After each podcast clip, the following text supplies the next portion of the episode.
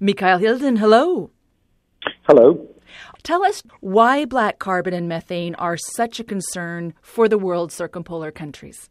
The basic, both are contributing to climate change, and as we know, the warming in the Arctic or high uh, latitude areas is more rapid than the global average. So it is a particular concern in, in that sense that there is a accelerated change, climate change in the Arctic areas, and uh, uh, black carbon and methane or emission reductions of black carbon and methane are one way to contribute to the mitigation. They are not the solution, but they contribute, and that's why it's uh, of particular importance to take turn every stone, basically. And the Arctic Council, this has been a, priority since the 2015 ministerial, the sort of black carbon issue. There was the establishment of the experts group. Um, so we had the meeting this week.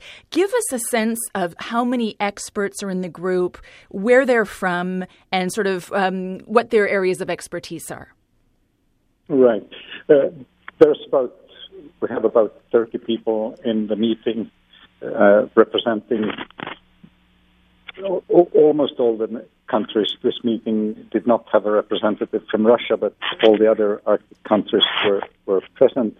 And uh, then we had also observers from Italy, from Germany, from uh, Japan, and we've had in the past also representative from France, from um, uh, see if I recall other well, th- those have been active by sending representatives, and then in addition, uh, contributions we get from all the so-called observer countries uh, in in the Arctic Council.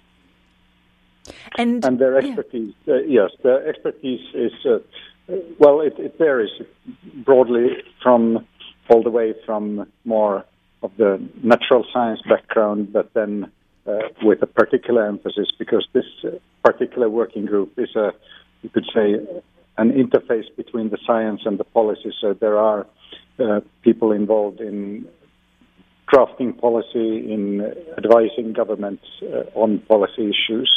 That that would be the uh, type of expertise that we have present in, in the in the room. And then there are specializations. So some are more focused on the oil and gas industry, others more on, say, um, transport issues and so on.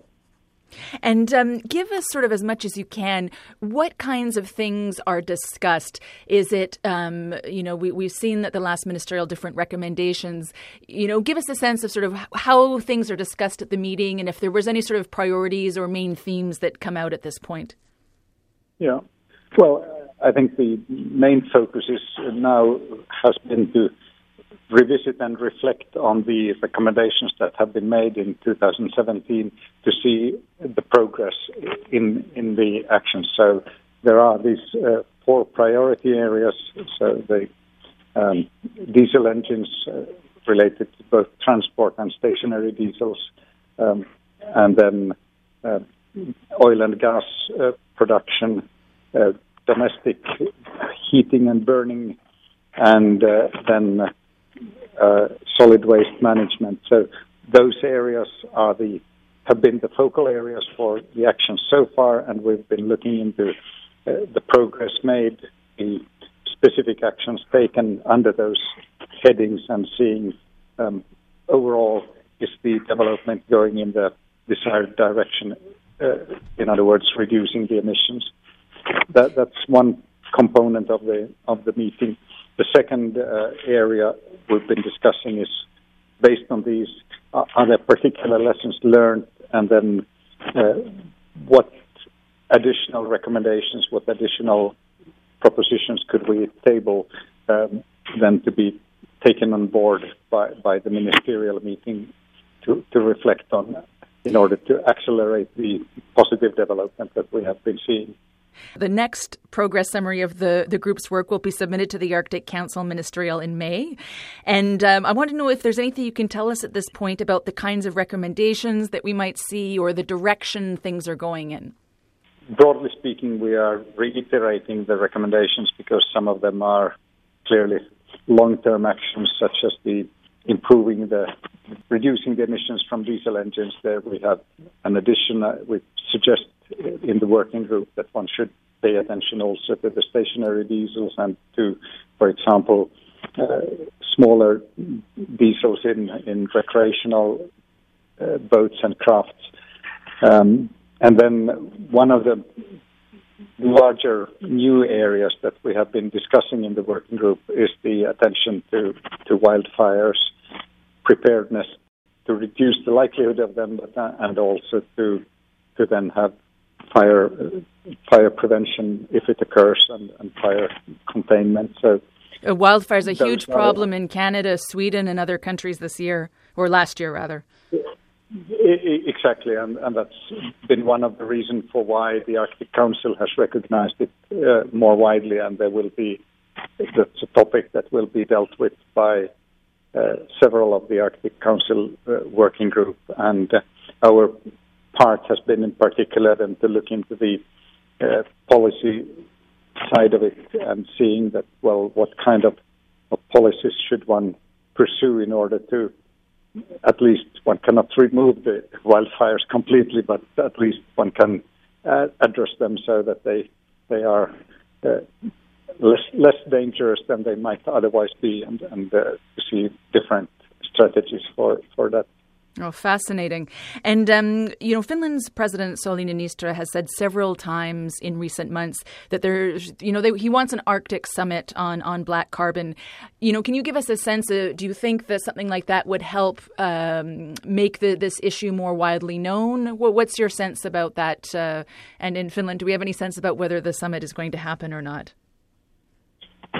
Well, um, I, I, think in general, raising the issue of, of black carbon is uh, widely because it's often not necessarily recognized, not even the health aspect of it, which is undisputable. So, so I think uh, raising issues of black carbon on every possible fora is is a relevant thing to do. Um, it relates, and the advantage of black carbon is, of course, that the measures pay off quite quickly. So the health impacts, uh, the positive health uh, consequences can be recorded quite quite quickly after the taking action. So it's not like, for example, the actions to reduce the ozone uh, hole in, in the uh, high high atmosphere, because that there you are talking about decades before the measures start to take effect. Here you can see very quickly the immediate local effect. So that in that sense, I think it's important to keep the issue on the table. Uh, then one, so the summit would obviously help also there, but uh, whether the, the, there will be a summit or not, that's uh, open, and that was not uh, part of the discussions in, in our group. Of course, uh, it, it depends on the political circumstances that we do not have control over.